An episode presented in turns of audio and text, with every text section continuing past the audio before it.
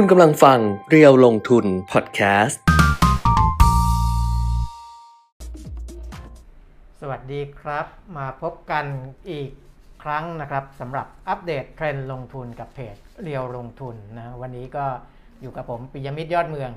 ลุยเดี่ยวนะฮะเพราะว่าคุณแก้มติดภารกิจนะต้องไปบันทึกเทปใน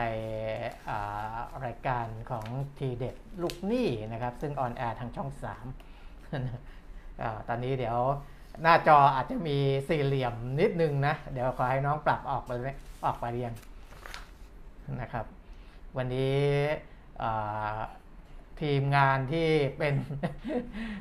คนคุมกล้องหลักนี่ก็ลาด้วยนะ ลาด้วยนะครับเดี๋ยวขอขอซูมหน่อย ตอนนี้ยังเบลอๆอยู่ ต้องต้องต้องปรับโฟกัสก่อนอปรับโฟกัสเข้ามา อ่าฮะอ่าฮะได้หรือยัง แต่จริง ๆ ในนี้ชัดนะ ในในอ่า Facebook อะน่าดูชัด แต่ใน YouTube ดูเบลอๆนิดหน่อย อะ ชัดละนะแต่ยังมีกรอบค้างอยู่นะครับอะไม่เป็นไร อ้าว ค่อยคุยไปเรื่อยๆ กรอบหายไปแล้ว กรอบกรอบสีเหลืองหาย แต่สีขาวยังมีอยู่ ใช่ไหมนะครับ ก็ทักทายกันเข้ามาได้นะครับ มีคนที่ทักทายเข้ามาสวัสดีครับ แล้วก็ร่วมสนุกนะครับ วันนี้ก็ยังมีรางวัลอะหายไปแล้วเมื่อกี้เมื่อกี้หายไปแล้วก่อนก่อนหน้านี้อ่าฮะแต่อ่าอ่าได้ละคลีนละคลีนละจบนะครับ แต่จะมีแวบๆนิดหน่อยนะ ไม่เป็นไรนะ วันนี้อ่า แต่ใน Facebook อาจจะหายไปนะตอนนี้นะครับ มีคอมเมนต์ขึ้นอยู่ แต่ว่ามันเหมือนอินเทอร์รับอะไม่เป็นไรอาจจะเป็นเพราะอินเทอร์เน็ตในทางด้านของมือถือนะครับนี่ก็เริ่มต้นรายการการวันอังคารที่ 14 ธันวาคม 2564 นะครับ วันนี้ยังมีอของรางวัลจาก TWZ นะครับ บริษัท TWZ Corporation จำกัดมหาชน มาร่วมสนุกกันเช่นเคยนะครับลำโพงคูวี่นะตัวนี้ใหญ่มากนะครับน้องเจมซึ่งเป็นทีมงานนี่บอกว่าโอ้โหเหมาะที่จะเอาไปตั้งไว้หน้าทีวี หรืออะไรอย่างนี้ได้เลยนะครับ เป็นเป็นลำโพงบลูทูธตัวใหญ่นะแล้วก็มีโทรศัพท์มือถือนะครับ TWZ มี power bank นะครับ เป็น power bank ซึ่งพลังสูงนะ ตัวเล็กแต่ว่าพลังสูงนะครับ ตัวนี้เป็น power bank ของ TWZ Mini PD 10 นะครับ อันนี้ก็สำหรับการร่วมสนุกกันนะครับ วิธีการร่วมสนุกก็คือนะวันนี้มีคำถามที่จะให้ตอบคำถามกันเข้ามานะครับ ให้ตอบคำถามกันเข้ามา ไม่แน่ใจว่า Facebook ตอนนี้มัน อินเทอร์รับอยู่หรือเปล่าหรือว่าอ๋อโอเค ปกติแล้วนะครับตอบคำถามกันเข้ามานะครับ เดี๋ยวจะขึ้นคำถามได้ใช่ไหมนะคำถามวันนี้สำหรับผู้ที่จะร่วมชิงของรางวัลเนี่ยแจกกันฟรีๆเนี่ยนะครับ แต่ว่าเป็นวิธีการสุ่มแจกนะการสุ่มแจกอของที่ผมบอกไปคำถามวันนี้คือ นะครับเมื่อวานคุณแก้มอ่านข่าวให้ฟังแล้วนะเดี๋ยวผมอ่านข่าวให้ฟังอีกทีก่อนนะฟังข่าวนี้ก่อนก็ได้นะครับเป็นรายงานข่าวจากบริษัท TWZ จำ TWZ Corporation จำกัดมหาชน บอกว่าตามที่บริษัทกำหนดระยะเวลาการจองซื้อหุ้นสามัญเพิ่มทุน ซึ่งเสนอขายให้กับผู้ถือหุ้นเดิมในอัตรา 3 หุ้นเดิมต่อ 1 หุ้นใหม่ ราคาหุ้นละ 10 สตางค์ในระหว่างวันที่ 13-20 ธันวาคมนั้น เนื่องจากบริษัทมีผู้ถือหุ้นเพิ่มขึ้นเป็นจำนวนมากนะคือ20,000วารายอะผู้ถือหุ้นของ DWZ เขาอะนะครับเพิ่มขึ้นเป็นจำนวนมาก และอาจส่งผลให้ต้องใช้เวลาในการรับจองหุ้นสามัญเพิ่มทุน ดังนั้นบริษัทจึงขอขยายระยะเวลาจองซื้อเป็นวันที่ 13 ถึง 24 ธันวาคม 2564 ขยายเพิ่มขึ้นจากวันที่ 20 ไปจนถึงวันที่ 24 ธันวาคมเลยนะครับ อันนี้คือ หุ้นสามัญเพิ่มทุนที่ขายให้ผู้ถือหุ้นเดิมในอัตราส่วน 3 หุ้นเดิมต่อ 1 หุ้นใหม่ แต่เขามีอีกส่วนหนึ่งนะครับ ซึ่งผู้ถือหุ้นเดิมสามารถลงทุนได้ ก็คือหุ้นกู้แปลงสภาพอายุ 2 ปี 6 เดือน 2 ปีครึ่งนะครับ อัตราผลตอบแทนค่อนข้างสูง แต่ไม่ได้ขายผู้ลงทุนทั่วไปนะครับ ขายให้กับผู้ถือหุ้นเดิมของ TWZ ซึ่งปิดสมุดทะเบียนไปแล้ว 2 ปี 6 เดือนนี่อัตราผลตอบแทนสูงถึง 6.25%ต่อปีนะครับ อันนี้ยังจองได้ 13-20 ธันวาคมเท่านั้นนะไม่ได้ยืดนะไม่ได้ขยายเวลาอะอันนี้ก็เป็นข่าวนะครับ เพราะฉะนั้นคำถามสำหรับวันนี้ เมื่อวานคุณแก้มบอกแล้วว่า เดี๋ยวผมจับจัดคนเดียวเนี่ย ผมต้องเฉลยคำตอบแน่นอนเลยนะครับ ไม่ยังไม่ได้เฉลยนะ ยังไม่ได้เฉลยแค่อ่านข่าวนะครับคำถามก็คือ หุ้นกู้แปลงสภาพที่ขายให้กับผู้ถือหุ้นเดิมของบริษัท TWZ จำกัดมหาชนเนี่ยเขาให้อัตราดอกเบี้ยเท่าไหร่นะ ไม่ได้ถามอายุนะ ไม่ได้ถามอายุ ถามว่าเขาให้อัตราดอกเบี้ยกี่เปอร์เซ็นต์นะหุ้นกู้แปลงสภาพที่ขายให้กับผู้ถือหุ้นเดิมของ TWZ เนี่ยให้อัตราดอกเบี้ยกี่เปอร์เซ็นต์นะครับ ก็ตอบกันเข้ามาได้ ตอบแล้วก็แชร์ ไลฟ์ของเราออกไปนิดนึงนะครับ จะได้รู้ว่าทำตามกฎกติกาถูกต้องนะ กดไลค์กดแชร์ตอบคำถามนะครับ เริ่มตอบกันได้เลยนะครับ เริ่มตอบกันได้เลย แล้วก็เดี๋ยวจะทางทีมงานก็จะสุ่มเอาคำตอบนี้นะไปไปจับรางวัลแล้วก็แจกกันอีกทีหนึ่งนะครับ ที่ตั้งๆกันอยู่เนี่ยนะได้ทั้งหมดแหละนะครับแจกกัน มันมีกี่ชิ้นบ้างไม่รู้เดี๋ยวรอคุณแก้มมาอีกทีหนึ่งแต่เยอะนะเยอะเยอะเยอะพอสมควรนะครับ หลายชิ้นพอสมควรก็มีโอกาสที่จะแบ่งปันกันไปนะครับ แบ่งปันกันไปนะดอกเบี้ยหุ้นกู้แปลงสภาพที่เขาขายให้กับผู้ถือหุ้นเดิมเนี่ยของ TWZ เนี่ยเขาให้อัตราดอกเบี้ยกี่เปอร์เซ็นต์นะครับกี่เปอร์เซ็นต์ต่อปีนะเป็นอัตราดอกเบี้ยต่อปีนะครับอ้าวมาดูข้อมูลข่าวสารต่างๆกันนะครับ วันนี้โควิดของบ้านเราดีนะโควิดของบ้านเราดูดีเลยนะครับ ก็ถือว่าดีดีขึ้นถึงแม้ว่าจะมีการพบผู้ติดเชื้อตัวใหม่โอมิครอนเนี่ยมากขึ้นนะครับ แต่ว่าโดยยอดรวมยังถือว่าน่าพอใจนะครับ แต่ไปดูของโลกก่อน ในระดับโลกนี่ประเทศที่มีผู้ติดเชื้อเพิ่มขึ้นมากที่สุดอันดับหนึ่งยังคงเป็นสหรัฐอเมริกานะครับ พิ่มขึ้น 93,800 คน แล้วก็เสียชีวิตเพิ่มขึ้นอีก 549 คนนะครับ รองลงมาเป็นสหราชอาณาจักรนะครับเดี๋ยวนี่คุณสุวรรณีตอบทั้งอายุทั้งดอกเบี้ยเลยนะครับ ก็ได้นะครับ หรือตอบทั้งอตอบแค่ดอกเบี้ยอย่างเดียวก็ได้นะครับ เพราะว่าเราถามอัตราดอกเบี้ยนะอายุนี่ จะแถมมาให้ก็แล้วแต่นะครับก็แล้วแต่ เพราะว่าเขามีรุ่นอายุเดียวอยู่แล้วคุณกู้แปลงสภาพเนี่ยก็คืออจะรับดอกเบี้ยไปตามอายุที่เขากำหนด ซึ่งมีอยู่รุ่นเดียว พอครบอายุแล้วเดี๋ยวเขาจะกำหนดวันว่าคุณจะแปลง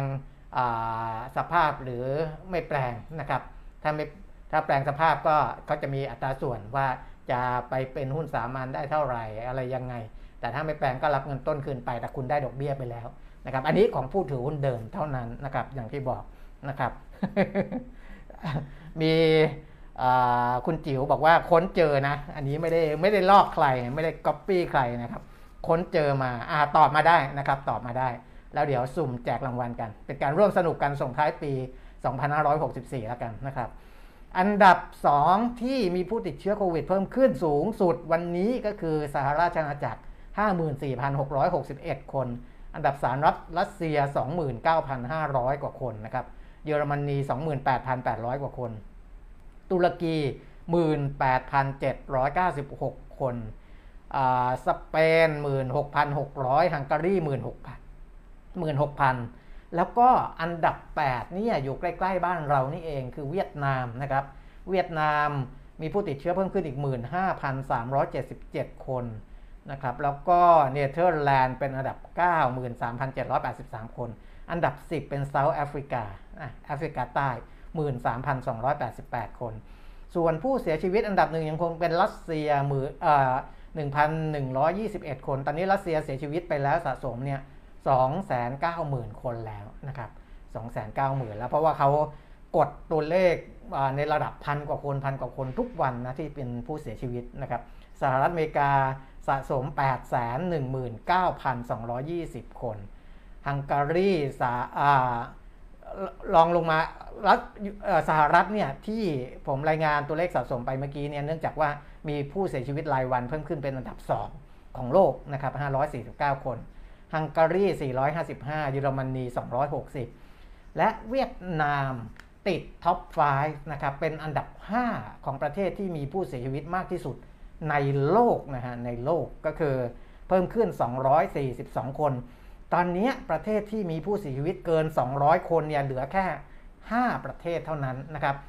อันดับต่ำกว่า 5 นี่คือมีผู้เสียชีวิตต่ำกว่า 200 คนหมดแล้วนะแต่เวียดนามเนี่ยเป็น top 5 นะครับ เป็น top 5 ของโลก เอามาดูบ้านเราเลยนะครับ ที่บอกว่าดีขึ้นก็คือผู้ติดเชื้อ รายวันนี่ต่ำกว่า 3,000 คนต่อวันแล้วนะครับ เหลือ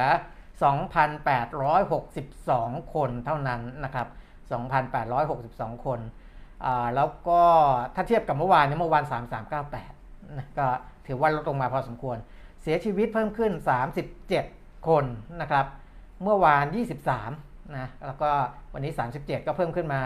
นิดหน่อยนะครับ มีผู้เสียชีวิต สะสมตั้งแต่เริ่มระบาดของบ้านเราเนี่ย21,231 ราย ติดเชื้อสะสม2 1 7 4 9 0 6 รายนะครับ อันนี้สำหรับของบ้านเราแล้วก็เดี๋ยวไปแสดงความยินดีกับจังหวัดที่ไม่พบผู้ติดเชื้อรายวัน หรือผู้ติดเชื้อเป็นศูนย์นิดนึง แต่ว่าวันก่อนที่ผมพูดถึงว่าบางจังหวัด พอเป็นศูนย์แล้วมีเพิ่มขึ้นมาก็มีนะ ก็ยังไม่ถึงกับนิ่งซะทีเดียว แต่ว่าวันนี้ นะครับที่ตัวเลขเข้ามาเป็นศูนย์ก็คือมีจังหวัดแพร่นะครับยินดีด้วยนะครับ จังหวัดแพร่จังหวัดหนองบัวลำพู มุกดาหารนะครับนี่ไม่มีผู้ติดเชื้อแล้วนะครับสำหรับตัวเลขที่เข้ามาของวันนี้นะแต่ว่าอาอย่างที่บอกว่าว่าก่อนหน้านี้ก็คือมีบางจังหวัดที่เป็นศูนย์ไปแล้ว แต่ก็เพิ่มขึ้นมาเป็น 1 เป็น 2 เป็น 3 แล้วแต่ในการตรวจพบในวันต่อไปนะครับอะนี่ก็ เป็นในเรื่องของโควิด -19 ที่ให้เห็นสถานการณ์ก่อนนะครับ แต่อย่างที่บอกว่าเราก็คือผ่อนคลายได้ในแง่ของความรู้สึกนะว่าเออของบ้านเราเมันไม่ได้หนักหนาสาหัสมากขึ้นนะครับ แต่ว่าก็จะเห็นแหละตามพาดหัวข่าวต่างๆ มีผู้ติดเชื้อโอมิครอนมากขึ้นที่เราพบเจอนะครับ ก็ต้องพยายามควบคุมดูแลกันไป เพื่อไม่ให้ส่งผลกระทบมาถึง เรื่องของเศรษฐกิจเรื่องของการปิดมงปิดเมืองนะครับ ไปดูข้อมูลนะเรื่องของตลาดหุ้นกันเลยนะครับ ในตลาดหุ้นของอต่างประเทศกันก่อนนะครับ ไล่ไปจากฝั่งยุโรปแล้วกันนะครับ เพราะว่าฝั่งยุโรปอพอเอเชียปิด ก็ยุโรปอเมริกาแล้วก็วนกลับมาอีกรอบหนึ่งนะครับ ยุโรปเนี่ยตลาดหุ้นส่วนใหญ่ปรับตัวลดลงนะครับเมื่อวาน ดัชนี CAC 40 ลดลง 0.7%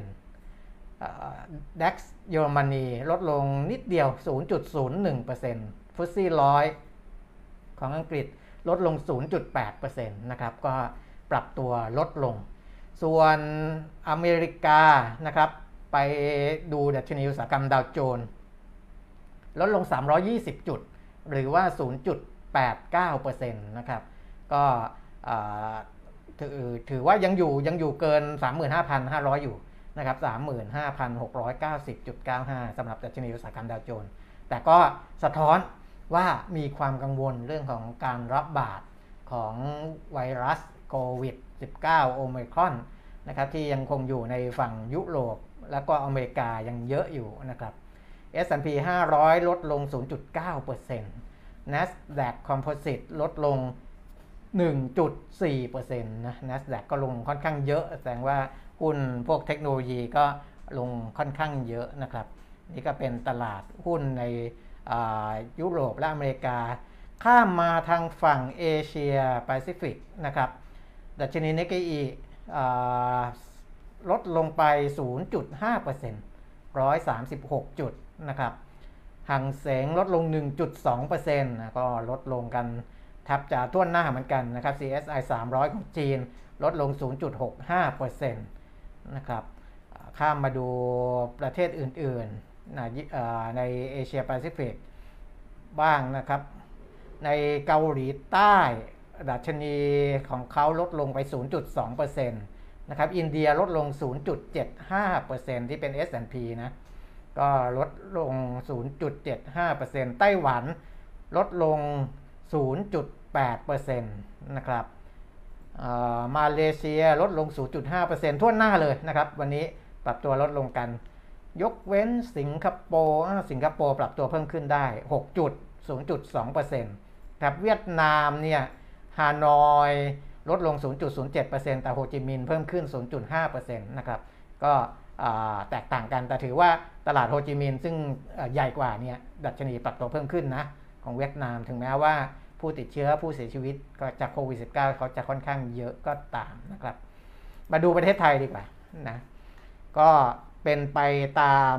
ตลาดโลกด้วยเหมือนกันนะไม่สามารถสวนกระแสได้ จะเห็นว่าดัชนีราคาหุ้นวันนี้เนี่ยเป็นสีแดงตั้งแต่เปิดตลาดเลยนะครับ ตั้งแต่เปิดตลาดมาก็ติดลบโดยตลอด โดยต่ำสุดเนี่ยลบ8.27 สูงสุดลบ 4.68 นะครับ ก็คือต่ำสุดอยู่ที่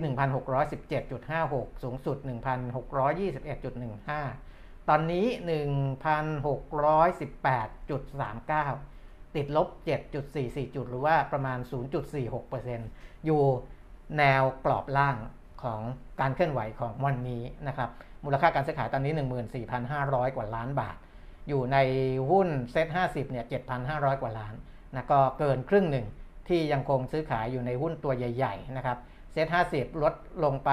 5.85 จุด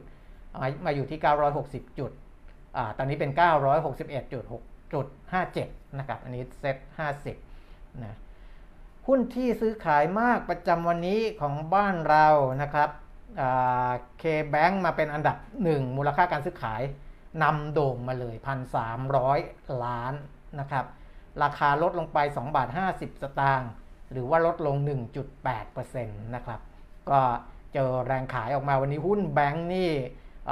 โดนขายกันออกมาค่อนข้างเยอะนะครับเคแบงโดนมากที่สุด คือมูลค่าการซื้อขายมากสุดนะรองลงมาอันดับ 2 ที่ซื้อขายมากเนี่ยเป็น IVL แต่ IVL ราคาเพิ่มขึ้นค่อนข้างดีนะบาท 50 สตางค์หรือว่า 3.7%เลย อันดับ 3 ไทยพาณิชย์แบงก์ไทยพาณิชย์นี่ราคาลดลงไป 2 บาท นะครับมาอยู่ที่ 123 บาทเคแบงก์นี่ 135 บาทอ่า136บหกบาท 50 สตางค์นะตอนนี้แจ๊สราคาลดลง 4 สตางค์มาอยู่ที่ 3 บาท 44 สตางค์เดลต้าเพิ่มขึ้น 12 บาทมาอยู่ที่ 436 บาท SCC ราคาลดลง 2 บาทมาอยู่ที่ 376ลดลง 1 บาทละ376 EA ลดลง 50 สตางค์83 บาท 50 สตางค์ AOT ลดลง 75 สตางค์ซื้อขายกันที่ 60 บาท 75 สตางค์แบงก์กรุงเทพ BBL ลดลง 2 บาท ตอนนี้ซื้อขายที่ 118 บาท แล้วก็ BAM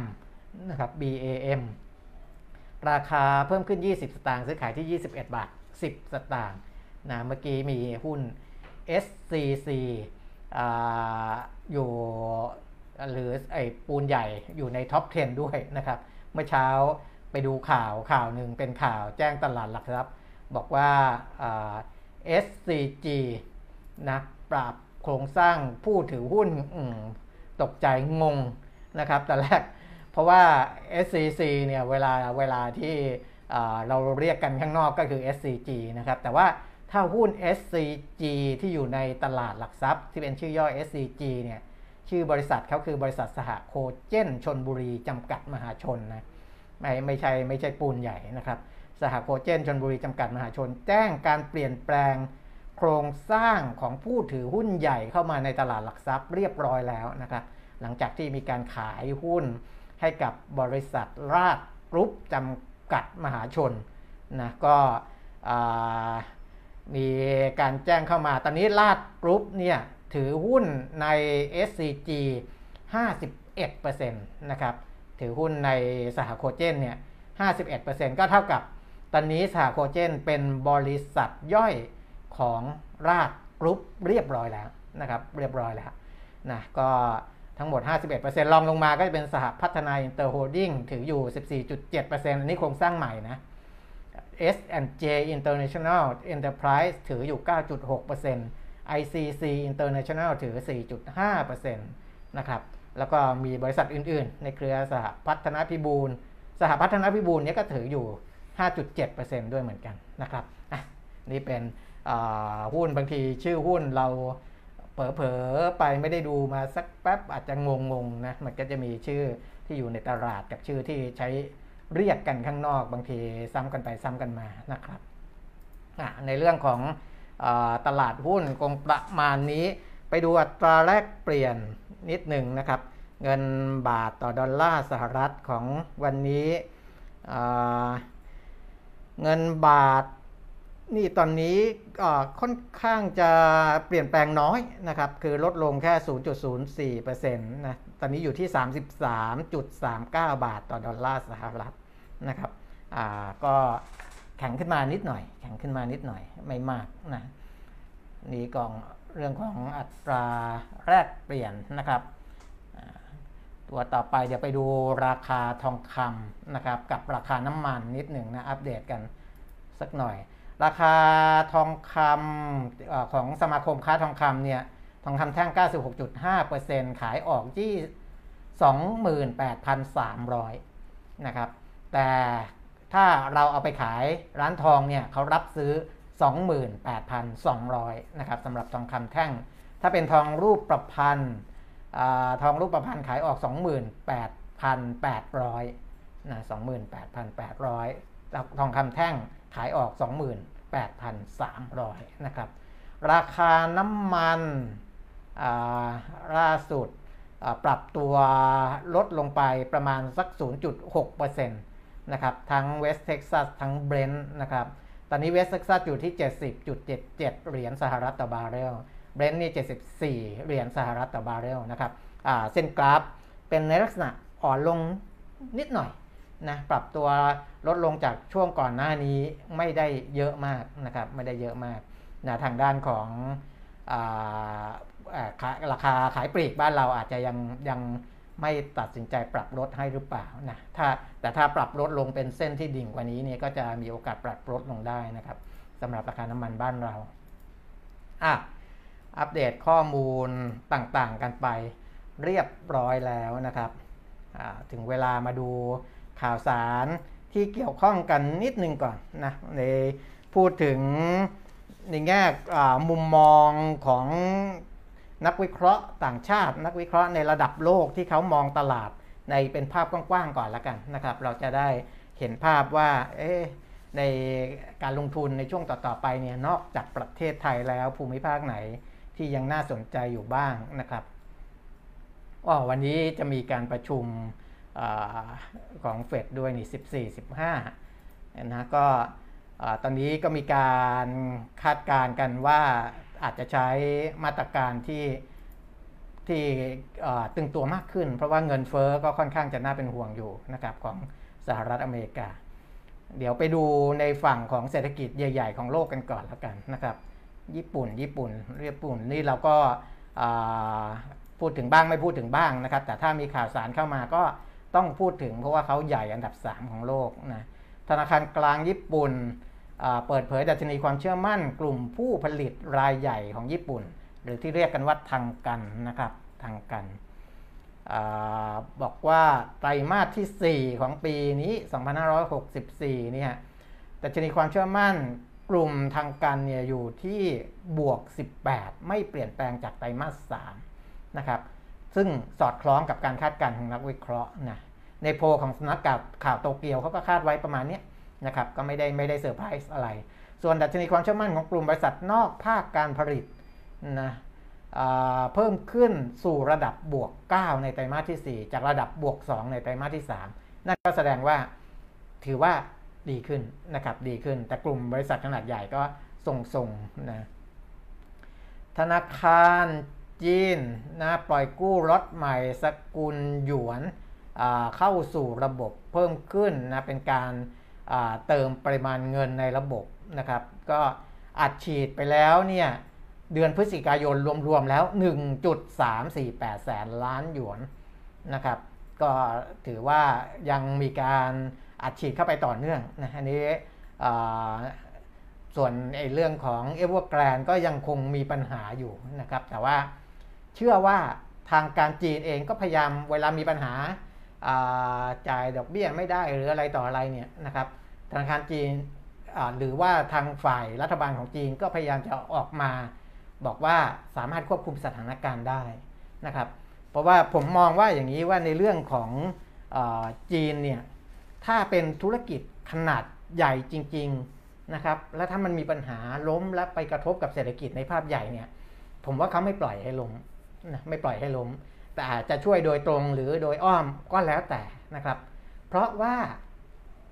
นโยบายการบริหารในแง่ของเศรษฐกิจ ในแง่ของสาธารณสุข ในแง่ของอะไรต่างๆเนี่ยของจีนกับสหรัฐ เขาก็แข่งขันกันอยู่นะคือเนื่องจากว่าเป็นสองประเทศมหาอำนาจขนาดใหญ่ ในคนละฝั่งตะวันตกตะวันออก เขาก็แข่งกันแทบทุกเรื่องอะนะรวมถึงเรื่องการ ทหารกองทงกองทัพอาวุธอะไรต่างๆเนี่ยก็แข่งกันหมดนะการค้าการลงทุนเศรษฐกิจ ในเรื่องของโควิดเนี่ยในฝ่ายสหรัฐ เขาบริหารจัดการแบบหนึ่งนะยอมให้มีคนป่วยคนตายรักษาเศรษฐกิจให้เติบโตจีนใช้วิธีการบริหารจัดการแบบเข้มงวดนะพยายามให้มีคนป่วยคนตายน้อยที่สุดนะครับเศรษฐกิจอาจจะโดนกระทบบ้าง ออันนั้นก็ส่วนหนึ่ง แต่เมื่อจีนเขาเดินมาแนวนี้แล้วเนี่ยเขาก็ต้องดูแลไม่ให้เศรษฐกิจเขาโดนกระทบ เช่นมันไปกระทบกับในภาคอสังหาริมทรัพย์ ซึ่งต้องยอมรับว่าส่วนหนึ่งเนี่ยมาจากนโยบายของรัฐบาลของจีนด้วยนะไม่ใช่เป็นความผิดพลาดของภาคเอกชนล้วนๆนะครับทางภาครัฐเนี่ยจะไปโยนความผิดให้กับเอเวอร์แกรนด์ทั้งหมดเนี่ย ก็คงไม่ได้นะเพราะว่าส่วนหนึ่งที่เอเวอร์แกรนด์เขาขายโครงการไม่ออก ก็เพราะว่าจีนใช้มาตรการเข้มงวดในการคุมโควิดนะมีการล็อกดาวน์หรืออการทำกิจกรรมทางเศรษฐกิจต่างๆ มันสะดุดไป มันไม่ราบรื่นไม่อะไรก็แล้วแต่เนี่ยนะครับ รวมทั้งมีการไปคุมในภาคภาคเทคโนโลยีภาคอะไรเข้มงวดอีกนะครับ เพราะฉะนั้นมันก็เป็นไปได้ที่มันมีผลต่อกำลังซื้อ ในส่วนที่กำลังซื้อเนี่ยเราต้องบอกว่ามันมีกำลังซื้อที่อยู่ในระดับที่เป็นความจำเป็นจริง ๆ กับอยู่ในระดับที่มันเกินความจำเป็นไปบ้าง แต่ถ้าเศรษฐกิจมันยังโตได้ปกติกิจกรรมทางเศรษฐกิจดำเนินไปได้ตามปกติเนี่ยไอ้ความต้องการซื้อตรงนั้นเนี่ยมันก็จะเข้ามาในดูดซับไอ้สิ่งที่มีการผลิตออกมาในภาคอสังหาริมทรัพย์ไปได้นะครับ แต่ที่ผ่านมามันมีปัญหานะมันมีปัญหา เพราะฉะนั้นเนี่ย ผมก็ยังเชื่อว่ารัฐบาลจีนเองเขาปฏิเสธความรับผิดชอบไม่ได้ ว่าส่วนหนึ่งที่ภาคเอกชนมีปัญหา เพราะมาจากนโยบายของรัฐด้วยส่วนหนึ่งนะเพราะนั้นก็เขาก็จะไม่ปล่อยให้ล้มและมีผลกระทบ โดยรวมไปถึงเศรษฐกิจ แต่ต้องยอมรับว่าเศรษฐกิจจีนจะไม่ได้โตโดดเด่นเหมือนก่อนหน้านี้ที่เราพูดถึงกันนะก็แต่ว่าจะไม่น่าไม่น่าจะทำให้มันมีปัญหาลุกลามไป ราะไม่งั้นเขาจะเสียหน้ามากเลยทางฝั่งจีนเนี่ยนะครับ อย่างที่ผมบอกแล้วเขาแข่งกันอยู่กับสหรัฐนะเขาถ้าหากว่าคุมโควิดได้ดี คนก็ชมบ้างไม่ชมบ้างนะแล้วแต่เรื่องคุมโควิดของจีนเนี่ยเพราะว่าแต่ถ้าคุมได้ดีแต่เศรษฐกิจแย่โอ้อันนี้ไอ้สิ่งที่ทำมาทั้งหลายทั้งปวงในเรื่องของโควิดคุมได้ดีอะไรก็แล้วแต่เนี่ยเครดิตเนี่ยแทบจะไม่ไม่ได้เลยนะมันก็จะหายไปหมดนะครับเพราะฉะนั้นจีนก็จะต้องพยายามทํำยังไงให้เศรษฐกิจของตัวเองเนี่ย ไม่ได้ด้อยไปมากเมื่อเปรียบเทียบกับประเทศอื่นๆนะที่เขาอะลุ่มอล่วยคุมโควิด บ้างไม่คุมบ้างยืดหยุ่นบ้างเนี่ยนะครับก็ต้อง balance ตรงนี้ให้ได้นะครับเพื่อไม่ให้เครดิตไอ้ตัวที่เขาคุมในเรื่องของโควิดนี่ถูกละลายไปนะครับไม่มีใครพูดถึงเลย เพราะว่าเศรษฐกิจคุณไปฉุดชาวโลกเขาอย่างนี้ก็ไม่ได้นะครับ อันนี้เป็นการแข่งขันกันในเชิง แล้วก็ผมก็ ยังมองว่าปีหน้านะครับ ตอนนี้มันก็จะมีการแข่งขันกันบ้าง ไม่แข่งขันบ้างระหว่างจีนสหรัฐแต่ปีหน้า การแข่งขันในด้านต่างๆ ก็จะเข้มข้นขึ้นแน่นอนนะครับ เราดูหลาย ๆ เรื่องที่มันออกมาก็คงจะเห็นนะอะอันนี้ก็พูดถึงญี่ปุ่นจีนประมาณนั้นนะครับ ในส่วนของอบ้านเราเองเนี่ยนะทางศูนย์วิจัยกสิกรไทยมองว่า เทศกาลปีใหม่ 2565 นะครับ คือปีใหม่ปีนี้บรรยากาศน่าจะคึกคักกว่าปีก่อนนะครับอ่าตอนนี้ก็เดี๋ยวหันไปดูคนที่ตอบคำถามโอ้โห เดี๋ยวมีคนตอบมา อันนี้น่าจะพิมพ์ผิดหรือเปล่าพิมพ์ผิดนี่พิมพ์ใหม่ได้นะครับ พิมพ์ผิดสามารถพิมพ์ใหม่ได้นะครับเพราะว่าถ้าคุณจุธามาศถ้าดอกเบี้ย 60%นี้โอ้โห นะต้องรีบแย่งกันซื้อเลยนะครับ ต้องยีบรีบแย่งกันซื้อเลยนะดอกเบี้ยต่อปีนะครับสำหรับหุ้นกู้แปลงสภาพที่ TWZ เขาขายให้กับผู้ถือหุ้นเดิมนะครับ อันนี้ย้ำว่าขายให้กับผู้ถือหุ้นเดิม เพราะว่าบางคนเห็นดอกเบี้ยระดับนี้เนี่ยโอ้โห ติดต่ออยากจะซื้อมากเลยนะครับ ถ้าอยากจะซื้อไปดูนะมันก็จะมีหุ้นกู้ที่ออกในช่วงนี้คือคือเขาประชาสัมพันธ์ในช่วงนี้ แต่จ่ายเงินในต้นปีหน้านะครับ อย่างที่เราเผยแพร่ไปในเพจของเรียวลงทุนนะครับหุ้นกู้ของบริษัทอนันดาเดเวลลอปเมนต์จำกัดมหาชนเนี่ยแล้วก็เขาก็ชี้แจงประเด็นก่อนหน้านี้จำได้ไหมครับว่าเขาเคยจะออกมาครั้งหนึ่งแล้วก็ไปสะดุดเรื่องแอสตันอโศกนะครับทีนี้ในโครงการแอสตันอโศกเนี่ยเขาก็ชี้แจงมาแล้วว่าความคืบหน้าเป็นยังไงผลกระทบเป็นยังไง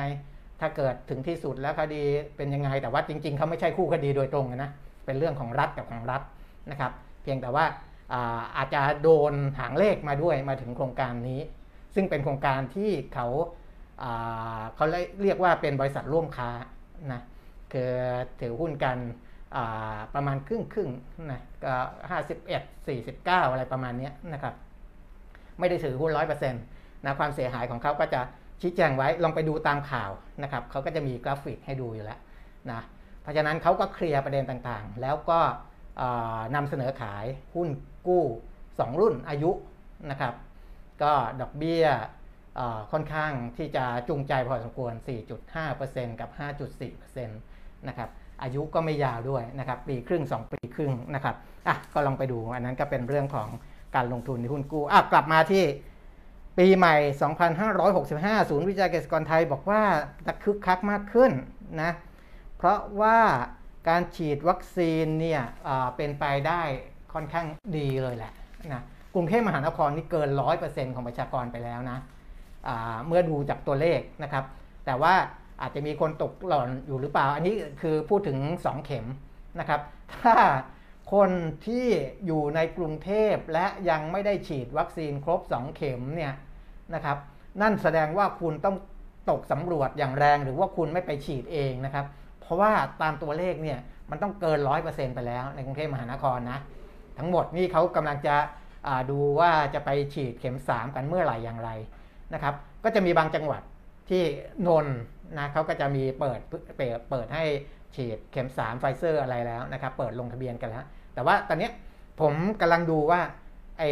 ตามแอปที่เขาเคยแจ้งเรามานะครับ เขาจะแจ้งไหมก็ยังไม่ได้รีบร้อนอะไร แต่ก็ถ้าเขาเปิด ให้ใช้ช่องทางเดิมนะครับของเช่นของผมฉีดแอสตราเซเนกา2เข็มเข็ม 1 เข็ม 2 กับโรงพยาบาลพระราม9เนี่ยนะครับแต่ว่าเป็นโครงการของรัฐนะไม่ได้ไม่ได้จ่ายเงินจ่ายทองอะไร แล้วถ้ามีการแจ้งมาเพิ่มเติม ว่าให้ผมไปรับเข็ม 3 ได้อ่าผมก็จะเข้าไปตามระบบนั้น อันนี้กำลังรอดูอยู่นะครับแต่บางคนอาจจะไม่ได้รอว่าให้เขาแจ้งมาหรือหมอพร้อมเด้งมาอะไรว่ามันมีความพร้อมเมื่อไหร่ ให้รับเข็ม 3 ได้เมื่อไหร่ อาจจะไปหาเองว่าที่ไหนเขาฉีดเข็ม 3 เปิดรับสำหรับคนที่ฉีดเข็ม 2 ไปแล้วเมื่อเดือนสิงหาคมอะไรอย่างเงี้ยนะครับ อันนั้นก็แล้วแต่นะแล้วแต่แต่ว่า ถือว่าการฉีดวัคซีนของบ้านเราก็ดำเนินไปได้ค่อนข้างดีนะครับ ฉีดเข็ม 1 เข็ม 2 เข็ม 3 ที่ตามเข้ามาแล้ว อันนี้ก็มีส่วนทำให้ปีใหม่ปีนี้น่าจะบรรยากาศน่าจะคึกคักขึ้นนะครับ แต่อย่างไรก็ตาม นะคนจับจ่ายใช้สอยก็ยังมีมุมมองของอความระมัดระวังอยู่นะครับฉะนั้นคาดว่าเม็ดเงินที่จะจับจ่ายกันในช่วงเทศกาลปีใหม่เนี่ยถ้าเป็นคนกรุงเทพนะครับจะอยู่ที่ประมาณ 3,500 ล้านบาท เพิ่มขึ้น7%นจากฐานที่ต่ำเมื่อเทียบกับปีที่แล้วนะก็เพิ่มขึ้นมา 7% ส่วนปัจจัยท้าทายที่สำคัญ ซึ่งอาจจะกระทงส่งผลกระทบต่อยอดขายของธุรกิจในช่วงเทศกาลปีใหม่นะครับ ก็คืออภาวะค่าครองชีพที่ปรับตัวสูงขึ้น การแข่งขันของธุรกิจที่เข้มข้นขึ้นนะครับ ก็ผู้ประกอบการต่างๆ ก็จะต้องปรับตัวเพื่อที่จะกระตุ้นยอดขาย มีการจัดแคมเปญต่างๆ มีการแข่งขันราคานะครับ รวมทั้ง จะต้องบริหารต้นทุนสินค้าของตัวเองให้ดีนะครับ เพื่อที่จะแข่งขันได้ในภาวะอย่างนี้นะในช่วงเทศกาลปีใหม่นะครับอ่าศูนย์วิจัยเกษตรกรไทยประเมินมูลค่าการใช้จ่ายของคนกรุงเทพรายกิจกรรมนะครับ ที่บอกไป 30,000 ล้านเนี่ยก็จะเป็นการเลี้ยงสังสรรค์ ค่าอาหารเครื่องดื่ม อันนี้มากที่สุดประมาณ 1750 ล้านบาทนะหใน 3 เป็นเรื่องของการสังสรรค์เรื่องของอาหารเครื่องดื่มนะครับรองลงมาเป็นเรื่องของการช้อปปิ้งซื้อสินค้าส่วนตัวซื้อของขวัญ 8,100 ล้านนะครับเดินทางในประเทศค่าเดินทางที่พักต่างๆ 7,800 ล้าน ค่าบริการกิจกรรมสันทนาการ 1,900 ล้านบาททำบุญไหว้พระสวดมนต์ 1,350 ล้าน แล้วก็ค่าใช้จ่ายอื่นๆ นะให้กับครอบครัวมอบบัตรของขวัญอะไรต่างๆเนี้รวมๆแล้วประมาณ 600 ล้านบาทนะครับอันนี้ก็เป็นตัวเลขที่ให้เห็นว่าเม็ดเงินมันจะลงไปตรงไหนบ้างนะครับ แล้วภาคไหนจะได้ประโยชน์จากเม็ดเงินตรงนี้บ้างนะครับ อันนี้ก็ในส่วนที่เขาทำสำรวจมาจะเป็นประมาณนี้นะครับอ่ามาดูอีกเรื่องหนึ่งที่ ผมอาจจะข้ามไปข้ามมานิดหนึ่งนะกับไทยบ้างต่างประเทศบ้าง ในแง่ของตลาดเอเชียปี 2565 เนี่ยทางกรุงเทพธุรกิจ เขาก็ไปรวบรวมนะความเห็นของเขาเรียกว่ากูรูพาดหัวว่ากูรูวอลสตรีทคาดการแนวโน้มตลาดเอเชียปี 65 นะครับกูรูวอลสตรีทก็อย่าง เช่นอะไรบ้างล่ะเขาก็รวบรวมมาหลาย ๆสำนักนะครับ เช่นทางด้านของบาร์เครนะซึ่งทำรายงานที่เป็น Outlook 2022 The Global Reawakening นะก็ก็เป็นเป็นเรียกว่าเป็นการฟื้นฟื้นตัวขึ้นมาอีกครั้งหนึ่งในปี 2522 เนี่ยนะครับ จะเห็นสัญญาณการเติบโตทางเศรษฐกิจในบางประเทศ โดยเฉพาะอินเดียจะเป็นประเทศที่เศรษฐกิจฟื้นตัวจากการระบาดของโควิดระลอก2นะครับการส่งออกของคนของอินเดียเพิ่มขึ้น ภาคเกษตรกรรมและภาคบริการของอินเดียก็ฟื้นตัวได้ดีนะครับโกลแมนแซกคาดการเศรษฐกิจอของอินเดีย GDP จะขยายตัวในอัตรา 7.8%นะครับ ซึ่งถือว่าเติบโตได้ค่อนข้างดีนะเพราะฉะนั้นก็มีอันนี้เป็นมุมมองที่มองคล้ายๆกันอันหนึ่งนะครับในหลายๆสำนักวิเคราะห์วิจัยว่าอินเดีย ซึ่งในช่วงที่โควิด ก่อนหน้านั้นที่ระบาดหนักๆนี่ก็มีคนห่วงเหมือนกัน มีคนห่วงเหมือนกัน ว่าที่บอกอินเดียจะโตสูงๆ โตแรงๆเนี่ยอาจจะถูกกระทบหรือเปล่านะครับ ปรากฏว่า มาจนถึงณปัจจุบันนะครับหลายสำนักก็ยังมองว่าอินเดียเป็นประเทศหนึ่งที่เศรษฐกิจน่าจะยังคงขยายตัวดีนะครับส่วนในแง่ของจีนเนี่ยโกลแมนแซกบอกว่าจีนยังคงมีความเสี่ยงสูงในเรื่องของกระบวนการผลิตในโรงงานนะครับแล้วก็การปิดท่าเรือ นะประกอบกับนโยบายลดยอดผู้ติดเชื้อโควิด -19 ให้เหลือศูนย์นโยบายเขาก็คือโควิดเป็นศูนย์เนี่ยนะครับอันนั้นก็ส่งผลกระทบกับกิจกรรมทางเศรษฐกิจเหมือนกันนะก็อันนี้ผมพูดไปแล้วเมื่อกี้นะครับว่าเป็นเป็นแนวทางของเขา แต่ว่าแนวทางการควบคุมโควิด อย่างไรก็ตามนะครับเขาก็ต้องพยายามกระตุ้นเศรษฐกิจเหมือนที่ผมพูดถึงการอัดฉีดเงินเข้าไปนั่นแหละนะจีนเขาก็จะพยายาม ใช้เงินอัดฉีดของเขาประคองระบบเศรษฐกิจของเขา รวมถึงการกระตุ้นกำลังซื้อการจับจ่ายใช้สอยภายในประเทศด้วยนะครับ JP Morgan บอกว่าการเปิดประเทศ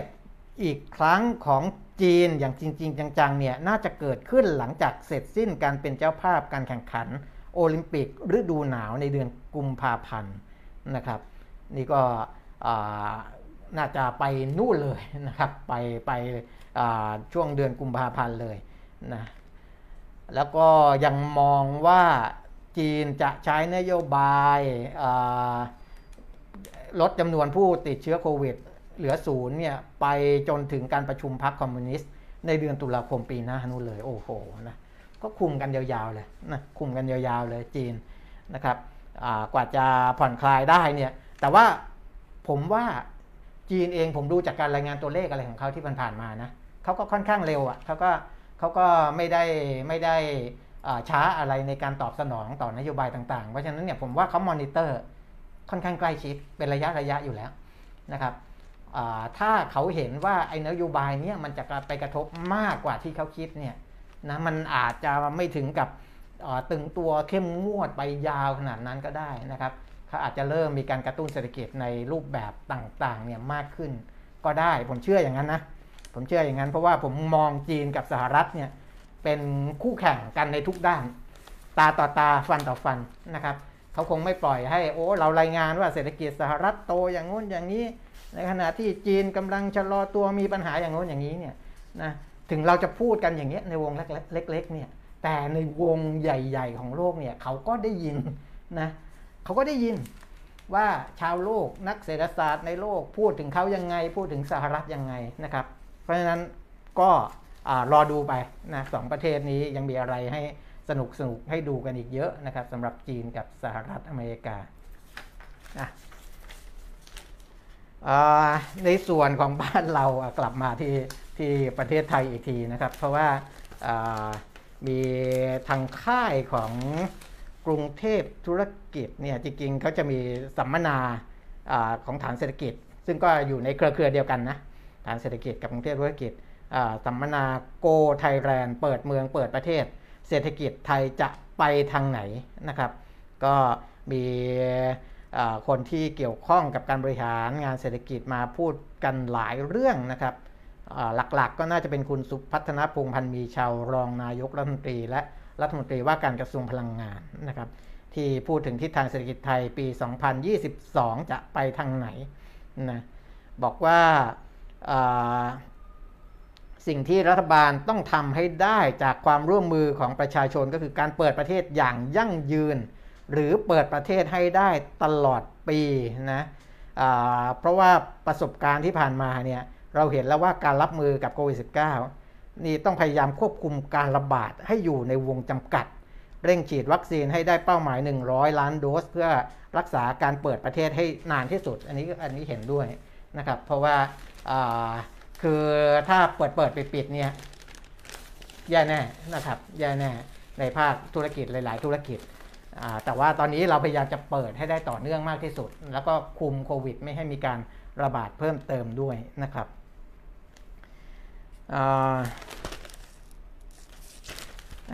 คุณสุพัฒนพงศ์บอกว่าการเปิดประเทศอย่างยั่งยืนมีความจำเป็นที่จะช่วยให้เศรษฐกิจทั้งภาคการท่องเที่ยวและภาคส่วนอื่นๆ เดินหน้าต่อ ความร่วมมือของประชาชนในการละมัดระวังไม่ให้เกิดการระบาดในวงกว้าง จะทำให้การเปิดประเทศเดินหน้าต่อไปได้นะก็ก็ขอความร่วมมือจากประชาชนด้วยนะครับ ส่วนมอมหลวงชโยทิศกฤษดากร ที่ปรึกษารองนายกรัฐมนตรีในฐานะหัวหน้าทีมปฏิบัติการเชิงรุกดึงดูดการลงทุนในประเทศไทย บอกว่าอตอนนี้ก็มีหลายมาตรการนะครับที่จะปรับปรุงเงื่อนไขกฎระเบียบไม่ให้เป็นอุปสรรคกับนักลงทุน โดยการให้วีซ่าระยะยาวถึง 10 ปีนะแล้วก็ให้มีการรายงานตัวเป็นประจำทุก 1 ปีจากเดิมที่รายงานทุกๆ 3 เดือน ก็ มีความยืดหยุ่นมากขึ้นนะครับไม่ไม่ไม่ไม่เข้มงวดแล้วก็เป็นอุปสรรค ส่วนมาตรการสร้างรายได้ทดแทนการท่องเที่ยวอย่างยั่งยืนนะครับก็มีเป้าหมายในการสร้างรายได้ให้ได้ปีละ 1 ล้านล้านบาท จากการดึงผู้มีรายได้และความสามารถสูงเข้ามาอาศัยในระยะยาวนะครับคืออถ้ามาอาศัยในระยะยาวเนี่ยเวลาเกิด การระบาดหรืออะไรอย่างนี้เนี่ยนะครับและประเทศเราสามารถดูแลได้นะให้เกิดการระบาดไม่มากควบคุมได้มีทรัพยากรทางการแพทย์ที่จะดูแลโดยทั่วถึงได้ทั้งไม่ว่าคนไทยหรือผู้ที่มามีมาพักอาศัยนะเขาก็ไม่จำเป็นต้องไปต้องไปที่ไหนนะก็อยู่ในประเทศไทยนี่แหละจับจ่ายใช้สอยในประเทศไทย อันนี้ก็คืออเพื่อที่จะแก้ปัญหา นะเราก็ไม่คิดว่าโรคระบาดมันจะโอ้โหยาวนานอะไรไปขนาดนั้นนะ แต่ว่าก็เป็นวิธีการที่เขาคิดว่ามันช่วยได้ ถ้าเกิดว่ามีคนที่มีกำลังซื้อสูงนะครับ แล้วก็ไม่จำเป็นที่เขาจะต้องอยู่บ้านเขามาพักอาศัยในประเทศไทยแบบยาวๆไปเลย อย่างนี้ก็จะอำนวยความสะดวกให้เพิ่มขึ้นนะครับ อันนี้ก็เป็นมาตรการหนึ่งนะครับ ส่วนคุณณพัฒน์จาตุศรีพิทักษ์กรรมการผู้จัดการของสถาบันอนาคตไทยศึกษาบอกว่าโลกยุคหลังโควิด -19 เนี่ยประเทศไทยจะต้องแสวงหาโมเดลทางเศรษฐกิจใหม่ ๆ และกำหนดเป้าหมายให้ชัดว่าจะหารายได้ให้ประเทศจากส่วนไหนนะครับเพราะว่าภาคการผลิตและเศรษฐกิจหลายอย่างอยู่ในโมเดลเก่าที่ไม่รองรับการเปลี่ยนแปลงของพฤติกรรม ของผู้บริโภคและก็นักท่องเที่ยวนะครับอ่าอันนี้น่าสนใจนะครับ น่าสนใจนะเพราะว่าปัญหามันมันเกิดขึ้นจากโควิดก็จริง กระทบกับเรื่องของการท่องเที่ยวก็จริงนะครับ แต่ว่าเราน่าจะหาจังหวะนี้เนี่ยลองดูนะว่าจะมีการปรับโมเดลอะไรใหม่ ๆ ได้ไหมในเชิงเศรษฐกิจในเชิงการท่องเที่ยวที่มันจะตอบโจทย์ นักท่องเที่ยว ตอบโจทย์เรื่องการลงทุนอะไรได้มากกว่าในอดีตนะครับคุณสนันอังอุบลกูลประธานกรรมการหอการค้าไทย บอกว่าเศรษฐกิจไทยปัจจุบันถูกดิสรับแล้วนะครับก็ก็มีความไม่แน่นอน มีความซับซ้อนและความคลุมเครือนะครับ ดังนั้นการบริหารจัดการทุกอย่างจะต้องรวดเร็ว ฉับไว ยืดหยุ่นสูงนะซึ่งภาคเอกชนก็จะต้องปรับตัวเพื่อให้สอดรับกับการเปลี่ยนแปลงทางเศรษฐกิจ เพื่อให้ธุรกิจอยู่รอดและเข้มแข็งมากขึ้นนะครับหอการค้าไทยเห็นด้วยนะที่ภาครัฐจะมีออกมาตรการดึงดูดชาวต่างชาติที่มีศักยภาพสูง 4 กลุ่มเข้ามาลงทุน แล้วก็พักอาศัยอยู่ในประเทศไทยเลยนะครับ ซึ่งที่ผ่านมาเพื่อนบ้านอย่างเวียดนามและอินโดนีเซีย มีการปรับตัวอย่างรวดเร็วในการดึงดูดการลงทุนจากต่างชาตินะเพราะฉะนั้นไทยก็ควรจะทำด้วยเหมือนกันเพื่อให้แข่งขันกับประเทศต่างๆเหล่านี้ได้นะครับอะอันนี้ก็เป็นภาพใหญ่ๆนะส่วนสิ่งที่หลายคนอาจจะรออยู่นะครับว่าจะมีของขวัญปีใหม่อะไรบ้าง คุณอาคมเติมพิทยาภัยศิษย์รัฐมนตรีว่าการกระทรวงการคลังบอกว่า ระทรวงการคลังได้เสนอมาตรการของขวัญปีใหม่ให้กับประชาชน เข้าสู่การพิจารณาของคณะรัฐมนตรีนะครับหนึ่งในมาตรการนั้นก็คือการให้สามารถนำค่าใช้จ่ายในการซื้อสินค้ามาหักลดหย่อนภาษีได้นะครับก็เป็นวาระของวันที่ 21 ธันวาคมนะก็เหลือแบบกว่าจะเข้ากว่าเรามากว่าจะออกมากว่าจะใช้กันนี่คือ เป็นภาษีของปีปีนี้นะ มันก็เหลือไม่กี่วันนะครับอ้าวก็เราดูเห็นบอกว่าตามข่าวนี้นะ บอกว่าวาระจะเข้าวันที่ 21 ธันวา จะช่วยกระตุ้นให้คนมีเงิน และอยู่ในระบบภาษี หันมาใช้จ่ายมากขึ้นนะครับแล้วก็ค่าใช้จ่ายก็จะถูกนำไปหักลดหย่อนภาษี คล้ายกับมาตรการช็อปดีมีคืนที่รัฐบาลเคยใช้มาแล้วนะครับ ส่วนคนละครึ่ง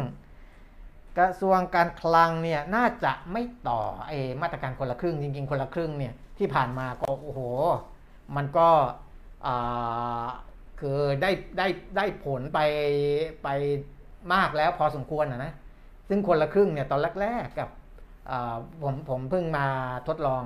เข้าในเฟสสุดท้ายของเขาเนี่ยนะครับก็ถึงได้มีความเข้าใจมากขึ้นนะคือเรื่องบางเรื่องเนี่ย เราไม่ลงไปทำเองสัมผัสเองเนี่ยเราก็จะไม่ได้เข้าใจเต็มที่เหมือนกันนะครับ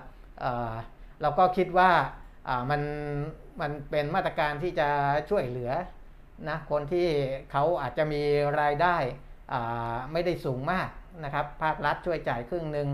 นะคนผู้บริโภคจ่ายครึ่งหนึ่งนะครับกก็เป็นการช่วยลดภาระของเขาแต่จริงเนี่ยโอ้มันคนละเรื่องนะครับมันมันกลายเป็นว่า ยิ่งคนที่มีกำลังจับจ่ายใช้สอยอยู่แล้วนะครับ และมาเข้าสู่ไอ้ไอ้ไอ้โครงการคนละครึ่งเนี่ยก็จะยิ่งใช้จ่ายมากขึ้นไปอีกพ่อค้าแม่ค้าที่เขามีแอปรับคนละครึ่ง ก็ยิ่งได้ประโยชน์สูงขึ้นไปอีกนะเพราะว่าการใช้จ่ายที่เขากำหนดว่าวันละ 150เนี่ยคือยอดทั้งหมดมัน 300 บาท ถูกไหมรัฐจ่ายฮะ150เราจ่าย 150 คนที่จะมีเงินใช้จ่ายวันละ 300 บาทเนี่ย ก็ต้องเป็นคนที่มีความมั่นคงทางการเงินในระดับหนึ่งประมาณนั้นนะครับ ถ้าคนที่เขามีรายได้น้อย เขาก็ใช้จ่ายน้อยอยู่แล้วนะครับพวกพ่อค้าแม่ค้าก็อาจจะได้ประโยชน์ไม่เยอะนะครับ แต่อย่างออย่างผมไปลงทะเบียนเนี่ยนะเรามีกำลังจับจ่ายใช้สอยเนี่ยโอ้ช็อปกันเพลินเลยนะครับ เพราะนั้นก็ร้านค้าขายต่างๆ ก็จะขายดีกัน กันมากนะอันนี้คือข้อดีของของโครงการคนละครึ่งที่ทำให้เป็นที่ถูกอกถูกใจของใครต่อใครนะครับ แต่กระทรวงการคลังบอกว่าไอ้มาตรการประเภทที่ให้เงินเนี่ยต้องเริ่มลดละต้องเริ่มลดละนะครับ จะไม่ได้ใช้วิธีนี้แล้วนะครับ เนื่องจากว่าเศรษฐกิจเริ่มฟื้นตัว และการบริโภคภายในประเทศเริ่มดีขึ้นนะ ดูได้จากดัชนีผลผลิตภาคอุตสาหกรรมเริ่มปรับตัวดีขึ้นติดต่อกัน 3 เดือนนะครับอันนี้ก็ทำให้ตอนนี้นะที่มีการบอกว่าจะมีคนละครึ่งเฟส4หรือเปล่า คุณอาคมบอกว่าคนที่มีโครงการคนละครึ่งเฟสสามอยู่นี่ให้เร่งใช้สิทธิ์นะถ้าใช้ไม่ทันหรือใช้เงินไม่หมดภายในสิ้นปีนี้ ยึดเงินคืนเลยนะครับ ยึดเงินคืนเลยนะแล้วก็ ก็ไม่ตอบตรงๆนะ แต่เข้าใจว่าแต่เขาพาดหัวว่าจะไม่ต่อคนละครึ่งนะน่าจะไม่มี น่าจะไม่มี เพราะว่าถ้ามีเนี่ยไม่ควรจะเอาวงเงินเดิมคืนนะครับ ก็น่าจะให้ต่อใช้ไปได้ เพราะว่าอย่างผมนี่ใช้ใช้ถึงใช้ยังไงนี่ก็ไม่ไม่ได้ใช้ทุกวันพูดง่ายๆนะเพราะว่าไม่ค่อยได้ออกไปไหน ไม่ค่อยได้ออกไปไหน อยู่ในออฟฟิศนะครับ กลับบ้านนั่งรถมาออฟฟิศอะไรอย่างเงี้ยอยู่คอนโดอะไรอย่างเงี้ยนะครับ ก็เลยไม่ค่อยมีโอกาสได้ใช้เงินมันซึ่งมันเยอะนะ 4,500 บาทนะ 4,500 บาทนี่โอ้ใช้กันไม่หมดอะนะถึงสิ้นปีผมดูแล้วผมใช้ไม่หมดนะครับเขาบอกว่าจะยึดคืนอ่าอันนั้นก็ก็แล้วแต่นะครับแล้วแต่ก็ตามมาตรการของรัฐ แล้วก็อาจจะยังไม่มีเฟสสี่เข้ามาทดแทนนะครับ อันนี้เป็นโครงการในเรื่องของคนละครึ่งนะ อะมาดู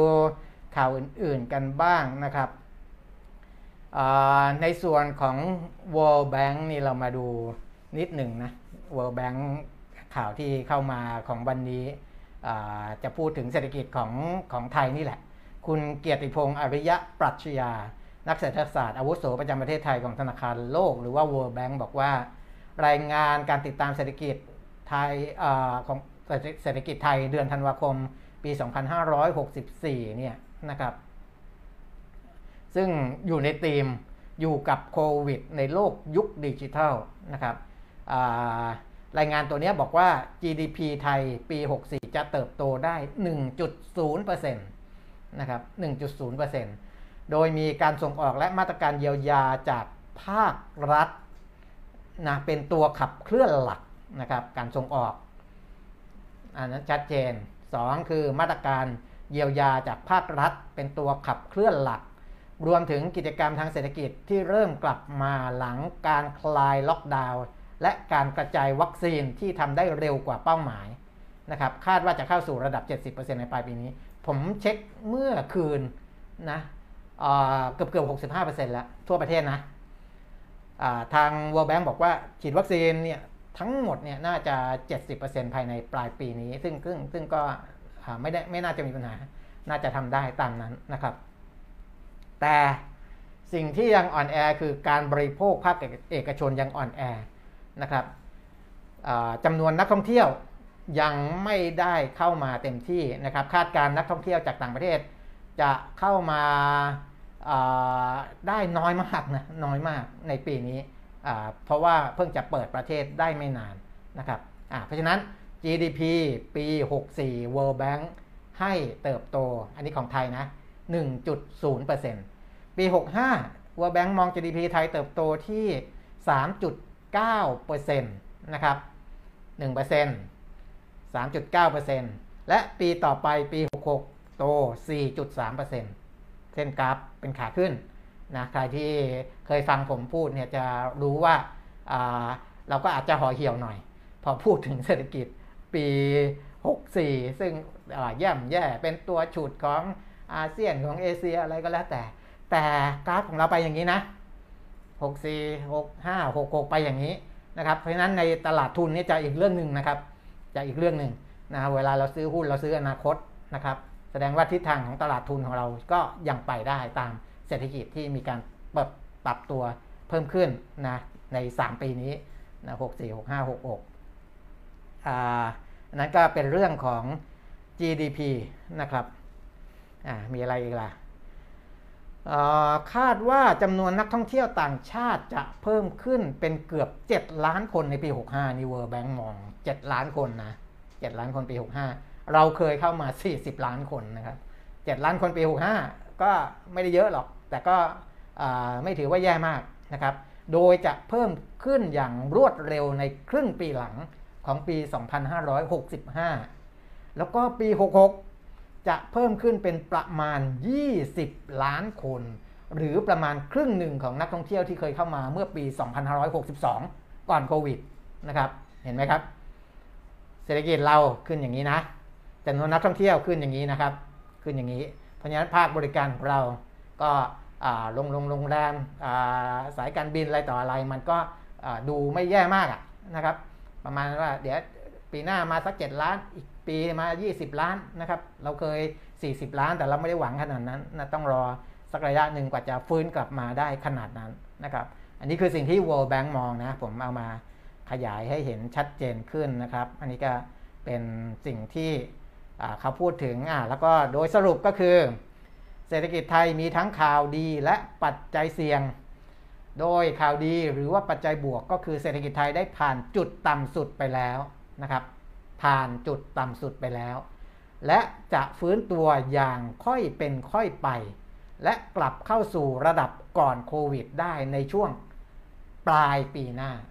ชัดเจนนะ ไม่ได้พูดแค่ว่า ดีขึ้นปีหน้านะครับ ดีขึ้นในปลายปีหน้านะครับ ปลายปีหน้า ที่จะมาสู่ภาวะเกือบเกือบปกติ แต่ยังมีปัจจัยเสี่ยงใน 3 ประเด็นหนึ่งคือการกลับมาของโควิด กลายพันธุ์หรือว่าการกลายพันธุ์ของโควิดนะครับ 2. นโยบายการท่องเที่ยวในระดับโลกนะครับ เนื่องจากว่าประเทศเศรษฐกิจไทยเนี่ยยังพึ่งพาการท่องเที่ยวสูงนะแล้วก็ยังมีปัญหา global supply chain disruption อยู่นะครับ ในกรณีที่เป็นในแง่ที่รับผลกระทบ หรือว่าเป็นดาวไซด์เนี่ย World Bank มองว่าถ้ามีการระบาดรอบใหม่ที่รุนแรงและต้องใช้มาตรการเข้มงวดในการล็อกดาวน์อีกครั้งหนึ่งเนี่ย GDP อาจจะติดลบได้ในปีหน้านะ 0.3%นะครับ แล้วก็จะกลับเข้าสู่ระดับก่อนโควิดช้าไปอีก 1 ปี อันนี้แบบ worst case เลยแบบ มีการระบาดต่อเนื่องมา แล้วก็ต้องมีการล็อกดาวน์อีกนี้ เราก็เข้าสู่ภาวะปกติช้าไปอีก 1 ปีนะครับอะประมาณนี้ประมาณนี้นะครับ ในแง่ของข่าวสารข้อมูลพอได้ละ เพราะว่าครบเวลาหนึ่งชั่วโมงแล้วดูคนที่ร่วมสนุกนี่ยังส่งมาได้เรื่อยๆนะเข้าใจว่าที่คุณแก้มบอกยังส่งเข้ามาได้เรื่อยๆ เพราะว่าเดี๋ยวเราจะรวบรวมคนที่ตอบคำถามถูกนะครับ มีการแชร์ มีการกดลงกดไลค์อะไรให้หรือเปล่าเนี่ยนะครับก็ก็ถ้าชอบก็กดไลค์กดแชร์ไปนะครับ แล้วก็จะมาสุ่มแจกสิ่งที่เราตั้งตั้งไว้เนี่ยนะครับ ให้กับคนที่ร่วมสนุกกันนะครับ อันนี้ถือว่าเราได้ของมาแล้วก็ต้องผ่องถ่ายออกไปนะเราไม่สามารถเก็บไว้ได้เองได้นะครับ ก็ต้องหาคนที่ ชมเราอยู่นี่แหละมาร่วมรับรับกันไปนะครับ ก็ส่วนใหญ่ที่เห็นคำตอบเนี่ยเดี๋ยวคุณแก้มต้องบ่นแน่พรุ่งนี้ เพราะว่าที่ตอบตอบมานี่ก็แทบจะไม่มีคนตอบผิดนะเออก็ต้องบอกว่า เอ๊ะเอ่อคุณปิยมิตรนี่เฉลยคำตอบก่อนถามคำถามหรือเปล่าอะไรอย่างเงี้ยนะครับอ้าวก็ประมาณนี้นะครับประมาณนี้นะทั้งหมด ก็คงจะได้ค่อนข้างครบถ้วนแหละนะครับ เดี๋ยวเรื่องอื่นๆ ค่อยมาคุยกันต่อในวันต่อๆไป พร้อมกับคุณแก้มที่จะกลับมาคุยกันด้วยนะครับ วันนี้ผมลาไปก่อนแล้วครับ สวัสดีครับ